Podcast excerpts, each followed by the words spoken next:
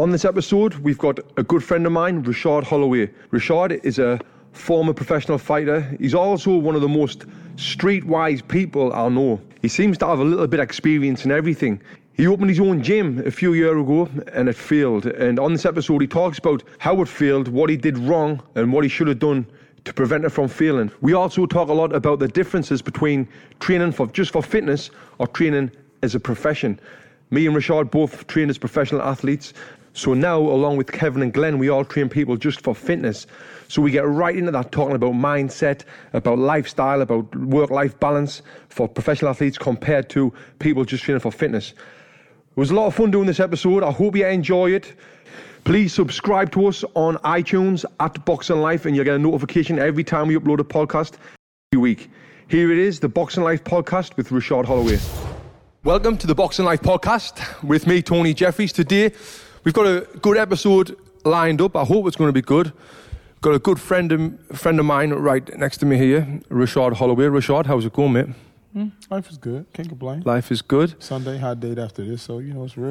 That's why you're dressed up in them fancy jeans and them Of fancy course. shoes. Of course. Well, you've always got your fancy shoes on. yeah, you know. Alongside Rashad, Glenn Six Figure Homes. How's it going? How's it going, everyone? Is that the first time he's heard that? Hey, bro, I've never heard that. You've never heard that? Hell no. Hell no. well, you know how much he's earning, so you know we need a nickname for that. hey, hey. Alongside Glenn, Stepping up. we got Mr. Kevin Watson. Kev, how's it going? Uh, good man, how are you? Going very well, going very well. So this is the first time we've had Rashad on the podcast. We've asked him a few times. He's always been busy. No, no. Truth is, I'm I'm I'm the outcast. I'm I'm one of the founding guys. See these guys right here? One of the founding starters of Boxing Burn. But you know, I'm I'm the outcast. Always the black sheep, and I'm literally the black sheep. And this this is the guy that invented the squat as well. I invented everything. I invented. Look, look, look, look, look. When Glenn didn't know how to do a push up, I taught him how to do a push up. Yeah. Am I right? Yeah, you're right. You're Exactly. right. Yeah, you- you invented the push-up. Six, six figure Glenn. So Rashad, What's up? for people who don't know you, which will be probably everyone, because you're not very popular. Oh no. I'm only People only know you in England. But no, Rashad, tell us a little bit about yourself. I'm, I'm black. Um, nah. Um, I don't know. What you want to know? No, I'm just messing around. But um, grew up in Cincinnati, Ohio, long time boxer. Started as a kid, you know, Cincinnati to Homer. What? Where do I start, man? Because we got better Yeah, that's fighters it. than Start. you all. Oh, let's start. start. Ezzard Charles, Aaron Pryor, Tony Tubbs. Um, you know, the one that you all know now, Adrien Broner. Like, when I grew up boxing there, big boxing town. Had a long amateur career. Um, always a talented screw up. You know, one of them guys that was talented that did just enough. You know, had a pretty good career though. You know. Yeah. Then you turned pro. You had tw- one more fight fights with it. I don't even remember. No, I'm just playing. I had 111 amateur fights, finished 19 and 13. Um, ranked as high as number three in the nation.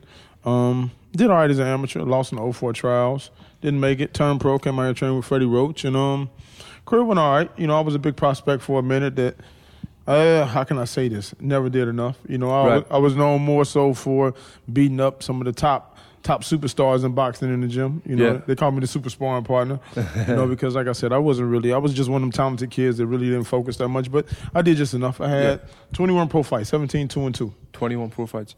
And some of the names that you sparred with, and you said that you, you did used to do really well on these spar- spars with the likes of Pacquiao, Mayweather. Pacquiao, Shane Mosley, Sergio Mora. I mean, you name it. I, I mean, Did I you spar Mayweather? Who, me- no, no, never spar Mayweather. Oh, never right, sparred Mayweather. yeah. I don't know why people say that, but no, I never sparred Mayweather. I always wanted to. When I trained with Eddie Mustafa Muhammad in Vegas, I used to bug him to let me go over there. He used to tell me like, no. He say, say you're not ready for that. He says, you know how much trash he's gonna talk to you, and you're gonna be ready to fight outside the ring. I said, okay, you got a point. But I always wanted to stand up against him, but So never happened. A, a, a long career at over 100 fights, and now what you're doing now? Now you're into the fitness industry, right? Yeah, got into the fitness industry. Um, got into the fitness industry uh, by accident. Actually, Freddie Roach was the one that really got me into it by accident. Right. So I got into that about five years ago. Um, started a gym, didn't know what the hell I was doing. Put a little money into it, it tanked. Then started another one with an old investor, started a little building. You all were familiar with the old Iron Gym. Yeah. An old guy from my from my pro career, he talked me into coming down there and starting this little basement thing, did that. Then I met some um, you know, English dude, this English this this English guy. And you know, one of my Midwest down south slash boys, you know, and came over there and then there was another guy. You remember this little scrawny little kid that used to used to work in a sneaker store and now he's like a big hot six figure trainer now. This oh damn, here he is. What's up, Glenn? yeah, you know got got into it at box and burn with these boys, and you know, you know, from from the beginning, I was around what first couple years, I was around heavy, and then I kind of Yeah. got into my own stuff, and the boys took off.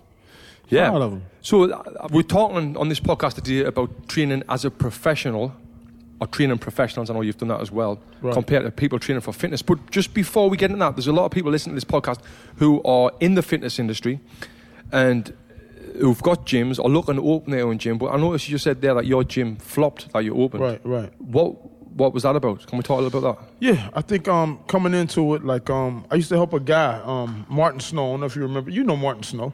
Martin Snow had the gym Trinity Boxing. Right. So I got into it. Me and Kid Chocolate, like in between fights, we would go by his gym. Kid Chocolate worked for him in New York before he made it big. But um, we would go by his gym um, when he moved to California, and I would just go by and mess with him. Some days he'd be like, "Hey, hey, hey, kid, come over here, help me, help me, help me do the classes." So you know, I would go in there and mess with him, teach boxing a little bit every now and then. So um, when I got injured, he asked me to help him come run the gym, and then um, Freddie one day called me down when some producer guys were there. Freddie called me, was like, "Hey, um, him and Eric Brown were like, hey, there's some guy that wants me to wants me to coach some some some singer dude to to, to do a movie," and I'm like, "What? What are you talking about?" He's like, "Yeah, he wants to emulate Sugar Ray Leonard." And I told him, "You can do the job because you like Sugar Ray Oh, Leonard. yeah. That was your idol." And I'm like, "Okay, what's this dude?" He's like, "Some guy named Usher. I don't know who he is." I looked at him. I'm like, "Usher." I'm like, "What?"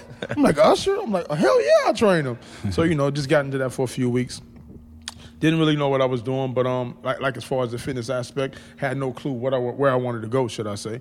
Taught them boxing um for a minute. Didn't work out because I didn't want to go to Georgia where they would film, and that's the movie that they have out now. That started Right. almost five years Wow. ago. Yeah, it started that long ago. Um, and long story short, got talked into investing in a gym with some guys I knew to live behind me. Um, some investor was looking for somebody to run the gym because his cousin that he sent out there to do it, they had a state of the art gym, like 2,000 square feet in West Hollywood. I had no clue. When I tell you no clue, I'm just like, oh yeah, I'm gonna own something. I, I get to own a gym. Right. You know, I'm like, man, I'm from the hood. I, I, I box and I can own a business. I'm like, hell yeah, count me in. So, you know, um, I put some money into a gym. I'm like, he's like, oh yeah, it's just ten five a month. And I'm thinking to myself, oh, I got this buzz. I got celebrities I'm, I'm training now. I got calls after this Usher thing. So I'm gonna go ahead and I'm gonna take this gym thing on. I found out the hard way. Put money into equipment. Oh man, I, I invested well over 100k into that place. Wow. And within five months, boom, tank Went down. You know what I mean? Went downhill. Couldn't couldn't pay the rent. No, I mean, listen. At the end of the day, there was no money coming in. Where you know where, I mean? where was the gym? West Hollywood, right by Earth Cafe. Oh, um, Mel like Melrose area? Yeah, right there off Westmount. Okay. Or West Westmount, to be exact. So if if what if someone's looking to do that, what would your advice be to someone who's going to open a gym? To be honest with you, um, I know a lot of trainers that make six figures, like my man right here, um, that honestly don't open gyms. Uh, I mean, they don't own gyms, should I say? You know, they go around to different gyms. We got one guy, a guy named Mike, that comes in here and trains a couple clients here and Right. there. He does very well for himself. You know what I mean? Um, I think training training is is is really a business that you have to understand. You have to know the ins and outs of it. You, um, you have to be good at it. Some you, you know in some aspects, and I think you get a better concept of of what it's like in the earning aspect and what it's like to run and operate a gym just from Right. just from being able to see it. And I mean to just because you own something does not mean you make money. And you guys know that. You guys Yeah. know that from experiences. Like you know, in the beginning, there was no money here. Yeah. You know what I mean? There was no money in the very beginning. You guys had to take little or nothing. We be in here slaving, teaching classes, not making anything, hoping Yeah. to bank on clients. And and I think you really have to understand business and what it is that you're doing, and, and honestly be honest with yourself and see the kind of money that you're making to see if you want to get into opening up a business because. Be, being a being a boss, um, you have a lot of overhead. You have a lot of responsibilities, and that's not for everybody. Right, You know right. what I mean? Everybody can't delegate. Everybody can't can't operate and control that way. I think what you said about being in it day to day and seeing how things are run is is is crucial. I think if people who aren't in it day to day and they just kind of see it from the outside looking in and like, oh, they've they own a gym and, and it's Right. successful. It's like, well, I could do that. And then as soon as they go and try and do it, it's like, oh shit, you got to do this, you got to do that. Whoa, and they don't see the hard work and the, the stuff behind the scenes that goes on and the, the kind of skill and organization or whatever that goes into it. That's where I think people fall down. Exactly. I mean, it takes a while just to get to that point. I mean, you got to look at it like this. Like I look at that. I looked at it like I was training these guys, and the rent was ten five a month. So with the rent being ten five a month, we really didn't have many customers coming in because the gym's just getting off the ground. Right. Um, it's been there, but the guys that were running it didn't have a clue. They didn't have one member in the gym. The gym was pretty much just a just a big showcase place. You know what I mean? And I'm like, okay, well, I'm making money, so ten five. Me and my partner can split this a month, and I'm like, hold on, every dollar I'm getting from training people. I got to pay the rent. Right. Yeah. Something's coming up. I'm like, hold on, this isn't working. Like I own a place and I'm making no money. Yeah. Like we're buying more equipment for the place. I'm like, after after five months, I'm like, uh, guys, I, I don't I don't know what I can do. Yeah. Yeah. I think, Go on, Claire. I, I was gonna say I think a big part of it. I'm not saying this was anything to do with wh- why that gym maybe wasn't successful, but as far as your whatever whatever if you have a gym, you have a training style, and you have a brand, you brand that training style. Can you teach other people that training style? Right. Because you can't just rely on yourself and your other, True. one other partner to, to to keep the doors open to keep the place afloat. You really need to have other people that can come in and uphold and, and you know train the way that you train. That is a successful way of training, and then can those people retain those clients because they've they've committed to learning that training style and those theories and those those practices. and, and, and even more so on top of that, add their own flavor and spice to it. You know, Sure. can they do it your way and then bring something extra on top of that? Yes. But, but I think it's bigger than that. I mean, look, look at where you guys started. You know, you guys were iron. You know what I mean. You started from the bottom, and then you you you saw like, look, we can do this on our own. Let's let's mm-hmm. try to step outside of here. You build a name for yourselves on your own, and you go into the park. You started in the park, and you started to understand the business aspect Right. of it. Mm-hmm. Then Gradual. it transferred to here. Mm-hmm. Like we had no plan. I had no plan. Yeah. I'm just like, oh, I get to own something. You know what I mean? Yeah. I, I didn't listen. I, That's w- part of it, yeah. Like literally, we would sit in the gym every day, and we'd just be sitting here. All right, let's make up some flyers. Um, let's let's go pass them out. Let's go to Earth Cafe. Let's just dump a bunch of flyers. Let's Yeah. go get a bunch of girls. And are we gonna have classes? I don't know. Are we gonna are we gonna train people privately? Oh, I got a client at two o'clock. I got another one at eight in the morning. Like, Just we no didn't have a clue. There was there was no Yeah, plan. And, yeah. and and like anything else in life, if there's no plan, there's no success. You know what I mean? You have to have a plan. And like what you've just said there about you know lots of trainers that are earning six figures, like Glenn, uh, who not have their own gym. It's like Glenn, you've never really had any ambitions to own a gym. But I know people said to you before, why don't you own, open your own gym? And you've Yeah. been like, no, I'm, I'm good. Yeah, I, I have no interest in doing it. I mean, I feel like I've, I've got that feeling of kind of being my own business a little bit, Yeah, and that's all I need to satisfy that side of it for me. right. Me taking on rent and landlords and ordering equipment and managing a, a team that I'm 100% responsible for and employing people and doing point of sale transactions and all Yeah. that stuff that I see you guys do.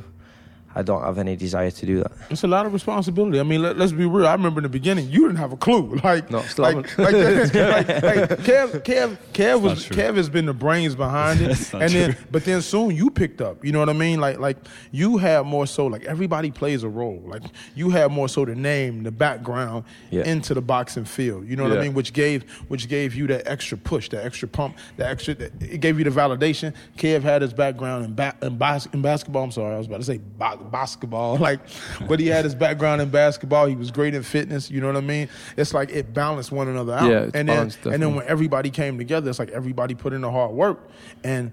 It just took off, and then from there, you all were able to go ahead and just really sustain it and take it to another level. Mm-hmm. Yeah. So, yeah, that's great. We should have we should have on the last podcast what we talked about uh, the fitness business industry. but I'm sure people who listen to this are going to get a lot from that. Yeah, y- I think just going back on about owning your own gym as well. You you said earlier you've got to be like honest with yourself and know what you're good at. Right. And That's big. That's another reason why I wouldn't. I Right. don't have a desire to do it. It's like I, I don't think I'd be. I don't think that's my best skill. Yeah. I'm all over the place. it. I'll take a percentage. I'll be an investor. I'll, I'll take a percentage and I'm gone. I don't want to. I don't want to. I don't want to operate it. I don't want to do any of that. I don't want the responsibility. So now let's talk about what we talk what on this podcast topic is about training for fitness or training for profession. I know I've got experience as training as a professional athlete. You have, Rashad. Kev, you've got lots of experience with training like world class amateur athletes in the in the basketball, in the college basketball. It's kind of mm. like professional. Yeah, It it's is, like. Same thing. It's just classed as amateur for That's- laws, right? That's professional. Yeah, That- it's that's top. That's Division one. That's Yeah. that's that's Yeah. that's there. It's there. And Glenn's got like been training for fitness now for five years, like day in, day out, Yeah. you know. And I know you see the other side of it as well. But now you're training Tony Ferguson, Right. who's a professional athlete. Right. What would you say is some things what it's like training as well? Let's talk about for, by- for yourself first. When you when you've been training yourself as a professional athlete to training clients, and what I mean, I know it's like night and day kind of, Right. But what, what's the big differences? I think the biggest thing, and I think you can understand this. I think probably I, I know you can understand this. You can understand this, and I think Glenn, from his experience and being able to see it, he can get it now. Like even though you know you weren't a pro athlete, like you you get to deal with athletes and everybody else. It's mm-hmm. like Glenn, you got the work ethic of a professional athlete. You play collegiate ball. You got the work ethic of a professional athlete. You got the work ethic. So it's kind of like when, when you first get into training clients, you expect everybody to have that same kind of work ethic. You know Yeah, what I yeah. mean? So in the beginning, I had no clue. I was just like major pain, and that's why people talk about my class to this day here. You know what I mean? I just I'm like, go, go, go, do this, yeah, yeah, yeah. Yeah. I expected everyone to give it the same kind of push that I gave it, but it wasn't more so because as an athlete, I'm not gonna say I wanted to give it 100. percent I knew that's what I had to do, even when I did, even when I gave it 75 and 80. I knew I had to push it, but my 75 and 80, with some people in here, is 20 and 10 percent. You know what I Yeah, mean? sure. So I had to understand the difference in. And, and and what it was like you got people with day to day jobs. They're looking to be fit. They're not training for competition. Right. When you're training for competition, you're at an extreme level. They're more so training on day to uh, like like on a day to day basis and having a goal in the future. It's not Right. an, it's not instant gratification. Like as a, as a professional athlete, we're looking for instant gratification. What I mean by instant gratification is, of course, it's not tomorrow, but we're looking at eight weeks to get in shape, six Yeah. weeks to get in Yeah. shape, and then we have to keep that level. pressure, too. Exactly, we got to keep that level. So when you're training clients, you have to realize you don't have to be as intense. You have to understand clients. You have to understand how to push them. You have to Yeah. understand what levels you need to push them and when you need to pull back. You have to understand how to deal with them, the way you can relate to them, and you also have to understand that you you're not looking to set a goal in seven eight weeks. You're looking to have longevity with them. So it's just building a good foundation and a base because they don't have they It don't have allow- one coming in. It allows you to have more fun with it as well because it's more. of you know, course, it's more of course. One thing I was shocked at when I come to LA from Sunderland was just how fit n- non-athletes are. Like everyday people over here is like Right. ridiculous. And like you said, like, lifestyle, yeah. they're not they're not like pro athletes, but they're training like every day. Yeah, where I'm fit. sure it's the same where well all of us are from. People out at home Mhm. is not like that, but here they're, Mm-hmm. fit, fit. It, Yeah. what, what what an eye opener! We did a, a couple of box and burn classes down in Orange County the other day, and same thing. They're training probably day in day out, but they'd never done boxing training or Right. same or our style of Right. training, and they found it. I could see early on they were really tired, and it just made me think about the members that are coming in this gym, getting through these classes day in day out. And we're these still- classes are it- tough. and it's like I'm like. I couldn't. bel- Uh, you get a real appreciation for how, how in shape these people are. It's crazy. We kind of created a, a bunch of monsters now. Yeah. They're, like, they're Hey, such listen. as good shape. They're like, well, classes aren't hard anymore. It's like, well, classes are hard. You just You got like, you're you in know. really good shape, man. I think every one of us have, have done a class, has done a class, and listen. I remember when I was making my comeback, and I did a couple classes, and Tony had to coach. Tony was actually coaching that day, and when I when I coach, I picked on him.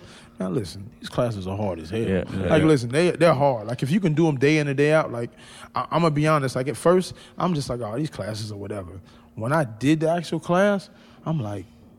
This Yeah. like I'm not Yeah. doing this, you know what I mean. So for the people that do it on a regular basis, Yeah. they're fit. You know what I mean? They're They're fit but they don't they don't have that same foundation as a professional athlete. Mm-hmm. But they've learned that, uh, not learned, but a lot of them have built that foundation being here. But I think that's the difference in a pro athlete Yeah. and client. As a pro athlete, I mean, all just about all of my experiences with with pro boxers and the focus that you've got when you're a pro boxer in training camp, the focus that I had was ridiculous, mate. Like, I I wouldn't walk upstairs when I was resting. I would I wouldn't. I would get a lift. I wouldn't.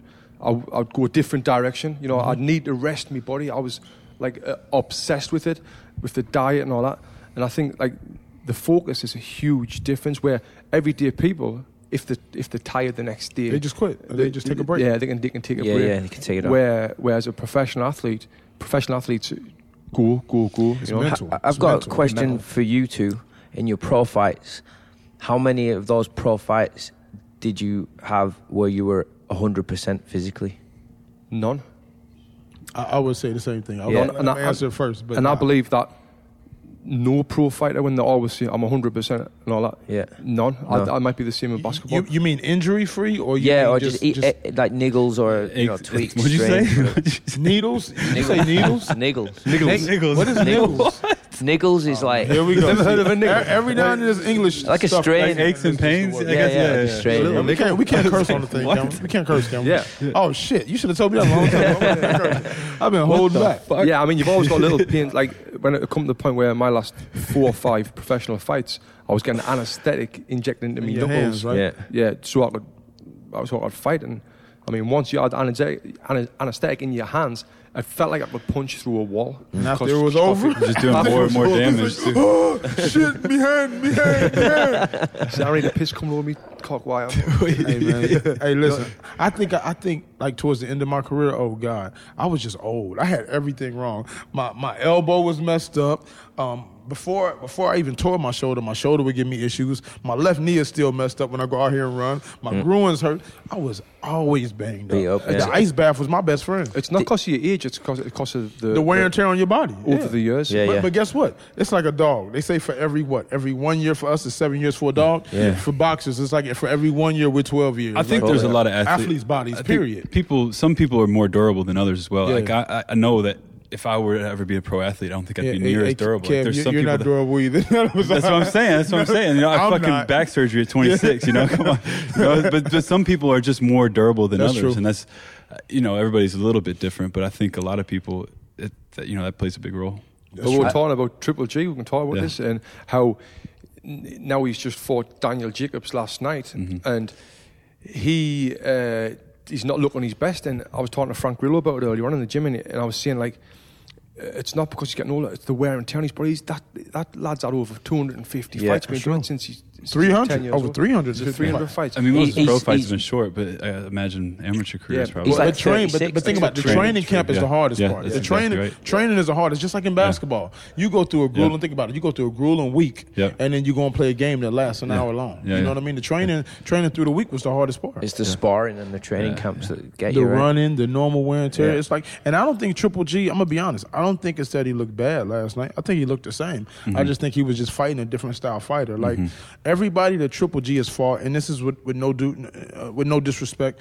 Everybody has been handpicked for him to fight, Mm-hmm. and true indeed, a lot of guys have not have not faced him. He's fought some good guys, Yeah. but that style of fighter, Yeah. he he he hasn't really fought. A fought. slick, fast, or- powerful. or really, or really a guy that really, I, I think I saw a different Danny. I saw Danny that really believed in himself Yeah. last night, and he was able to withstand a lot and put up a hell of a fight, which a lot of people, including myself, thought he won. But uh, you know, I'm a little biased. He had that size too, though. I mean, the, the, the weight.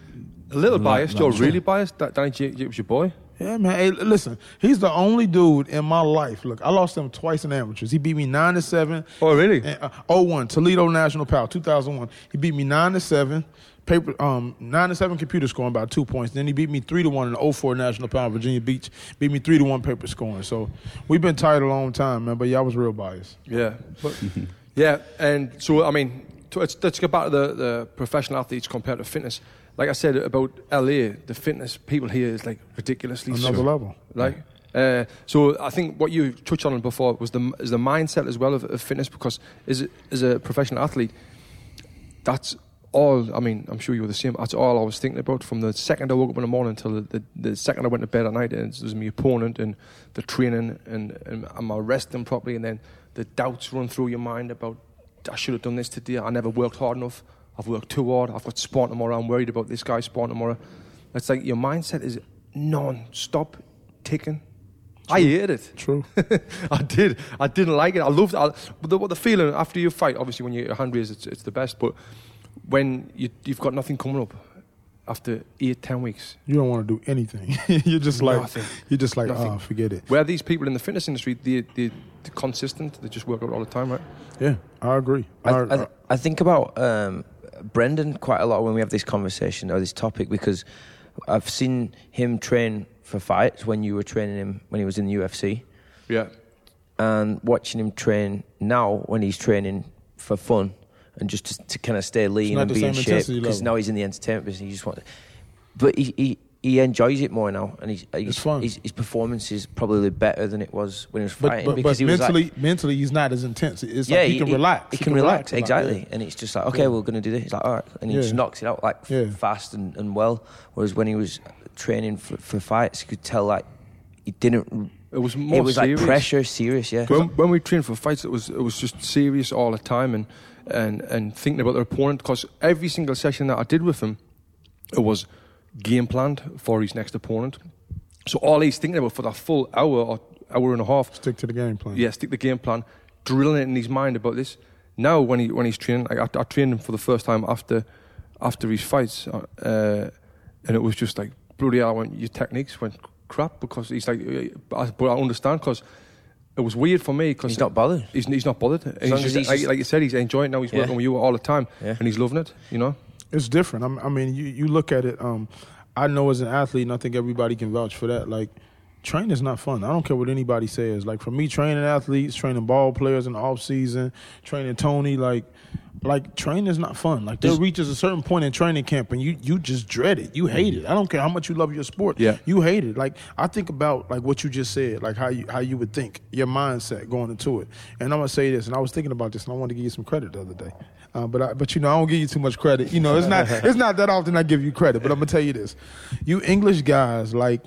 You all have been successful in a, in a lot of other countries in boxing now more so than Americans because, don't take this wrong, but you all are less talented in the athletic department but more talented when it comes to um, focus. Not only focus, but plan and structure. Like your organizations, the way they teach you all, the way they Yeah. drill you all. That's why you all are so successful now. Versus a lot of us Americans, especially blacks. I mean, we're athletic. You know what Yeah. I mean? Like a lot of Americans, like boxers and athletes that we see nowadays, it's, we're freaks. That's you know what I was going mean? to say about we're genetic freaks. Like, Yeah. yeah. Because the, the, but it's true. the black guys are. Yeah, it's true. We're out- genetic out freaks, black. but this is the problem though. We're genetic freaks, but a lot of us don't put in the same hard work. Because I'm listening to what you said, how you would think about your opponents.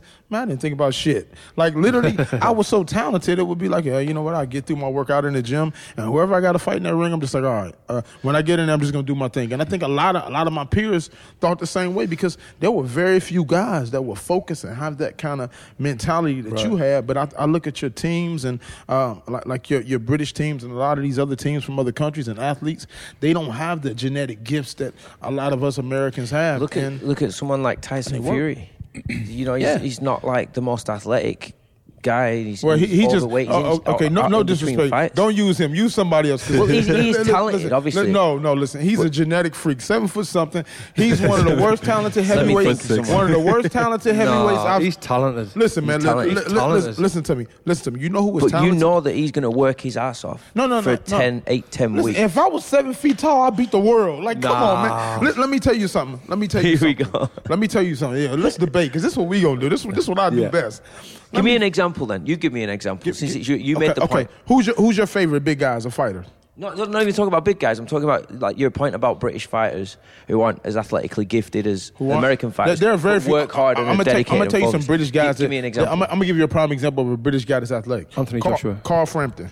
No, A- John, Anthony Joshua's black. I don't James count DeGale. him. Yeah, he's, black. he's black too. James- don't- James he's partially black. They're freaks. You know Anthony what I mean? Joshua. That's my point. No, but no, no, no. But I'm gonna take Carl Frampton. Yeah. Carl Frampton is athletic. Yeah. he's really athletic. You know what I mean? Like, like if you look at the guys that have a little bit of black in them, uh, what, what's the heavyweight? What's the David Haye? He's athletic as Athletic, hell. yeah. he's got a little bit of black in him too. You know what I mean? But you take the But guys. Tony Bellew just beat him. But but no, no he's got a little bit of black in him too. Oh, that's true. But listen, but but what I'm saying is the guys that the guys that aren't as athletic or, or, or aren't black like Carl Frampton is athletic as hell. Right. You know what I mean? Like you take some guys like um, he'd be mad as hell at me if I didn't if I didn't remember his name.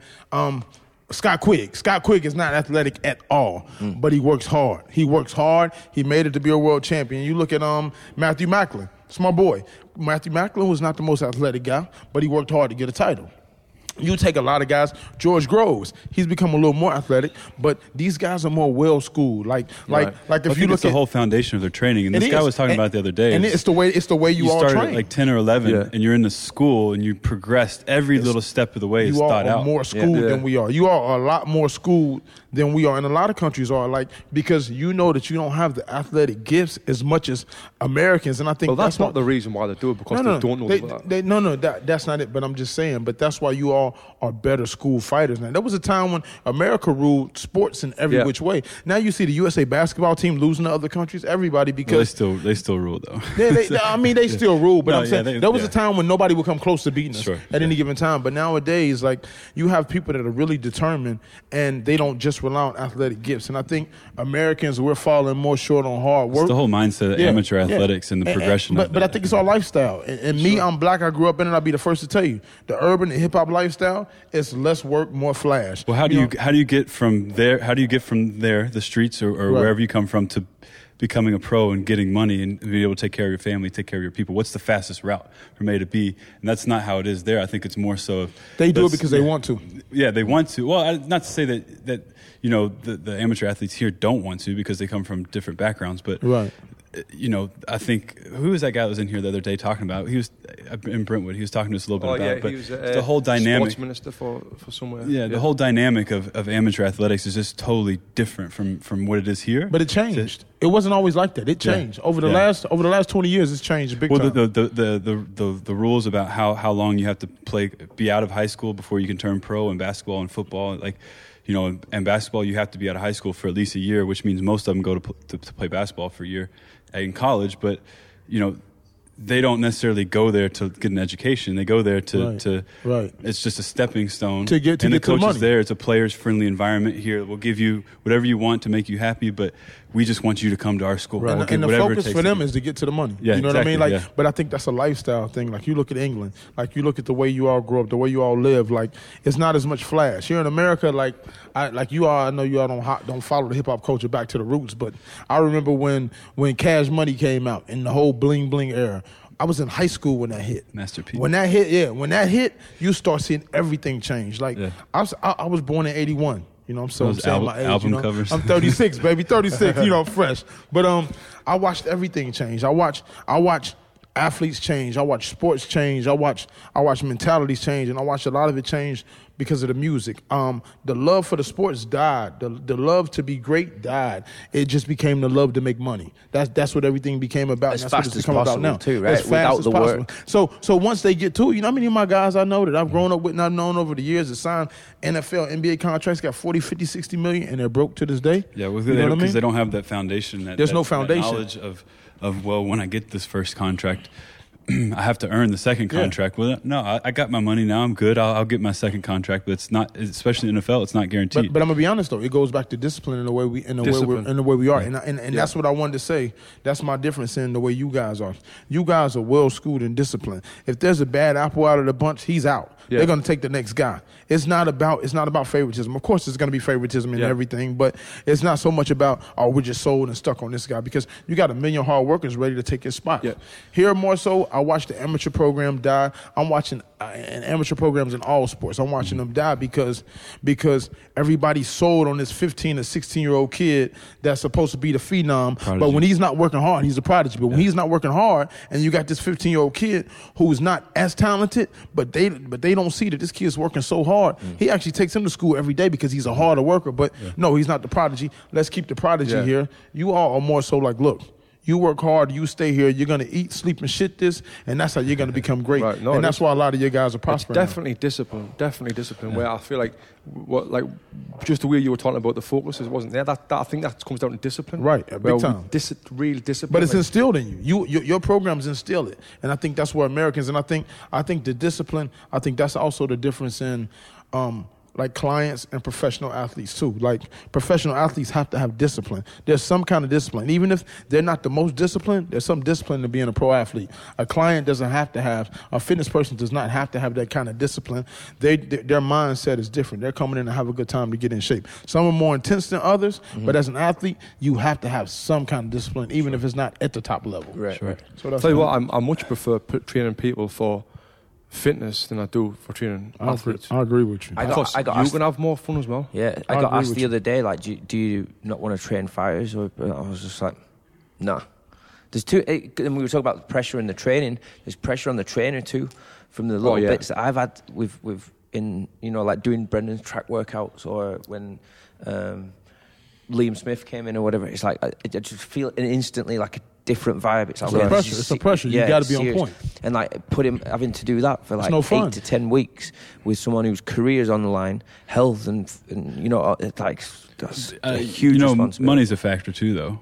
Because I mean, unless you're training a fighter that's at the top, the elite level, Totally. Even Yeah. as even as even if you're training one of the UFC guys to the elite level, there's not a lot of kickback to you. Yeah, totally. Unless you're training one of those top echelon Superstars. trainers. Yeah, I- there's I- no money there. I'd much rather train a corporate person. My Exactly. rates are high Exactly. as hell, and I really so, keep I mean, it that way. how much is it? Is it really that it's not that it's it's more fun, or is it more so the money thing? I would So- love to train athletes. I think it's super fun. I think You know, it's more I the was kind of going that that that route, and I was like, well, uh, you know, there's a ceiling here, and, and Yeah, unless you true. really are at the top, you True. know, it's See, I think You know- with training athletes and I, when I when I trained Brendan, it was a great experience because I, I was in the corner, head trainer for three of his professional fights, which was nerve wracking. But uh, yeah, I, th- I, th- I think training professional athletes is a lot uh, harder because it's hard for me to switch off. Like I, all I'm, I, when I told you when I'm a fighter, I'm thinking about, thinking about my opponent. When I'm training Brendan, I'm thinking about his opponent. I'm looking on his opponent's Twitter, seeing what he's up to, trying to find videos of him training. I'm getting Right, obsessed with Matt Mitrione, Andrei Arlovski, and Travis Browne. I'm obsessed with them three. Sure. Them people now, I know everything about them because I, and that's why Brendan and Brendan talking about the pay. Brendan paid me really well. Yeah. Uh, he paid us more than he's paid any any coach before. But he knew how obsessed I was and how how hard I would work, and I give him hundred percent. And the reason why I didn't want to train fighters, and I told him I didn't want to train them, and uh, that's why he give us more money, was because I wanted to concentrate on the business. Because Right, when I'm right. giving hundred percent to to this thing here, which is Brendan's fi- fighting his career, I can't focus on the the money maker, the the, the fitness industry. You're not a the good multitasker, by the way. I'm not You so- suck. I'm Well, a ne- man. not- You many suck. males are. I don't see how you have two little girls. I, I know you're like, okay, I'm gonna focus on you. Oh, I forgot about you, babe. I'm coming back. you can't multitask for shit. You suck. Yeah, so so when, when training a fighter, a fighter, that's why I, I don't want to do it anymore. I don't want to do it ever again because, and I've had a couple of people ask us since Brendan. I'm like, nah, nah. Training people for It's a headache. it is. That's That's a a, that, what you said though about you get obsessed with it and you get 100% into it. There's very few trainers that are like that, There's especially in fighting. There's, it's because they've got stables, they've got other different fighters coming in, and, True. and from what you've told me, and you know, from seeing it here and there, it's like to find a trainer who, who's like Yeah. that will get obsessed with the fight and the opponent and give 100% to their fighter. That's a really rare Not thing. until I was a boxing uh, a, a trainer w- did I know like how bad my trainers were. Not bad, but like how much better I would have been if I had someone like me or someone this passionate. Nah, passionate. nah, it's not that. It's not that. I'm gonna tell you what it is. When you're on the other side for the first time, you can actually see everything that your trainers were teaching you that you were doing wrong. It becomes easy after that. No, it does. You think so? It, it does. But at the, at the same time, uh, you, uh, my, my trainers weren't doing this. I, you'd find some trainers that were on the phones and you're Oh, shadow okay. boxing and you, and you, you know. So yeah, I, th- I think now like I wish I had a trainer like you, Rashad. not like me. One like six figures. cha- charges $200 an hour and shows up like 20 minutes later. hey, listen. Hey, listen. Listen, man. Listen. Shots fired. Do as I say, not as I do. Okay. Questions. So I, I think we're going to uh, go to the questions. If we've got any questions on here, I'm on, on here now. So Nicholas guessed Ricky Hatton, not athletic. His training was epic. Did you ever try and do the 15 round of the body belt, Tony? So Ricky Hatton was another one, like you're saying, but not not athletic. And Right, he right. Uh, he used to do the thing on, on the bo- the body bag. He used to go 15 rounds with Billy Graham, his trainer, and beast. Uh, I done that. I done 12 rounds of that, but not 15 rounds. That's a great example, by the way. We were looking for a good example. Right. That's the A good one, good one. perfect example. Next one, Tony Wheels. Training in the sunshine in LA is better feel good factor than running around Silksworth running track before your gym workout. That is totally right. And we talked about that when we had Stephen Keenan about the one with the training, how much better it was training in the heat than it is uh, in in the cold in Sunderland. Next question is by oh Brandon Carrillo, our boy Brandon. How nervous do you and Rashad get before fights? How do you handle it? Go on, I'll let you go first with this one. Um, I think I'm nervous as hell. Well, I'm actually a little. I like. I, I like the fighting part. Like it, it was fun for me, but I would get a little nervous like anybody else. But once the first punch was thrown, it went out the window. It was on. It Yeah. was war. Fight or flight. It does. It goes out, Exactly. out the window as soon as that, that punch was thrown. And for me, it was the most nerve wracking part for me was getting my hands wrapped.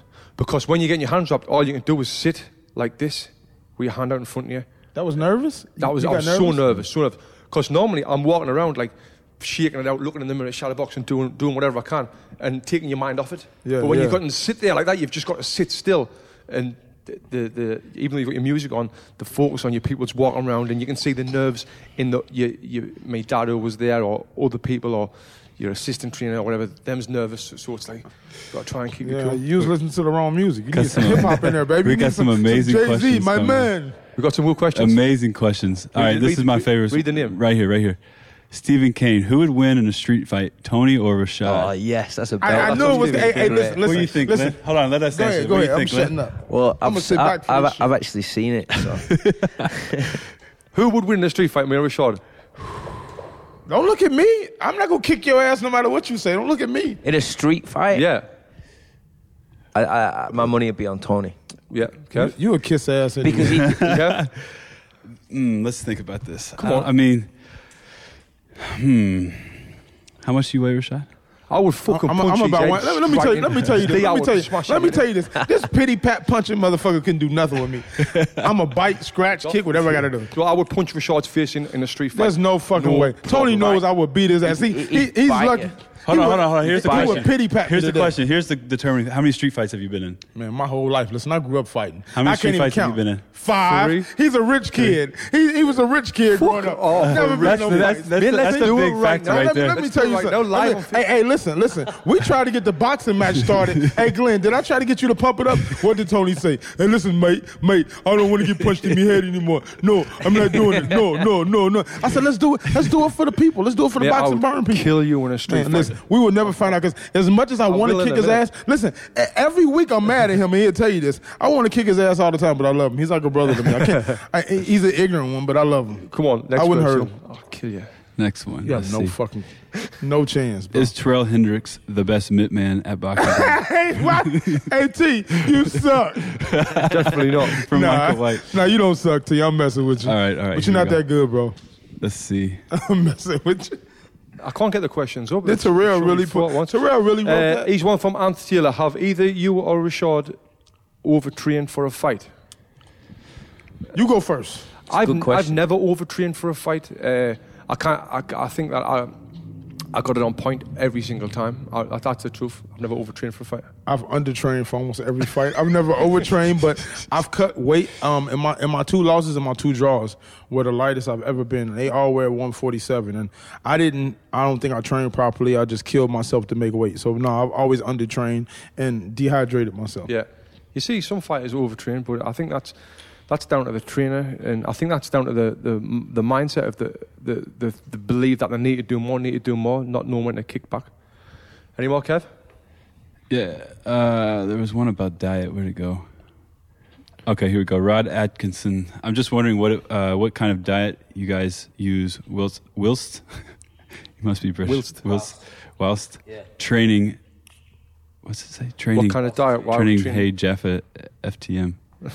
So, what kind of diet do we have when we were boxing? I mean, I can that I can spend a full hour talking about that. If you want to go to TonyJeffries.com uh, There he is pumping himself. slash diet, uh, I've got a diet on there. What's uh, what would be interesting for you? Which I used to do when I fought. One big thing I used to do was have a cheat day. So I diet for six days a week and then have a cheat day on the Sunday. We've also done a podcast on dieting, which Did was you? the which Yeah, was we the did, beginning, yeah, yeah. So you can go and listen to Check the out. Boxing Life podcast on there. I think dieting for me, um, dieting wise, that's the only thing I did right. My diet was strict. It was strict. It was the same stuff every day. I ate oatmeal in the morning. I had eggs. That was it. I eat some fruit. My snack was a protein shake. After that, a few hours later, lunch was a light protein vegetable, brown rice. Um, usually brown rice. That was about it, and wouldn't have a snack later. And my dinner was fish and veggies every night. My diet was always strict. The only thing I actually did right. So I'm seeing this question of Scott Anderson. Scott, I was going mate. So Scott says, Bellew says he wants to make enough money to secure his kid's future and get out. Smart It- man. Yeah. Is there any point you thinking people think, fuck it, I'm rich, get out? I mean, boxing is the, one of the hardest ways to make a living. So what what Bellew's saying there is amazing. Make your money and get out. I'm I'm all for that. I, I made a little bit of money while I was in there. I mean, I got forced out, but I'm so happy that I got forced out because I would still be still be boxing now for, for peanuts. Well, for money, I wouldn't have a secure f- uh, future. I think boxing is one of those things where it's a use me sport, like any other like any other profession. Like as far as being an athlete, um, your sport is always going to use you and make way more of you than you'll make off them. So you have to make sure whether you become a legend, a champion, or whatever, you want to make sure you get the best you can out of your career and make sure you can use it and make it make money for the rest of your life. And you know, you want to secure your future. That's what it's all about. Yep. Yeah, well, anymore, that's it. So, well, thank you for listening. Rashad, for people who want to find you, where can they find you on social media? Mm, Rashad Holloway, same thing. Um, no Twitter anymore. I think I deleted. My ex girl did? made me delete it. Rashad I Holloway. How do you spell that out, mate? Rashad, R A S H A D H O L L O W A Y. Rashad Holloway, Instagram, Facebook, And Snapchat.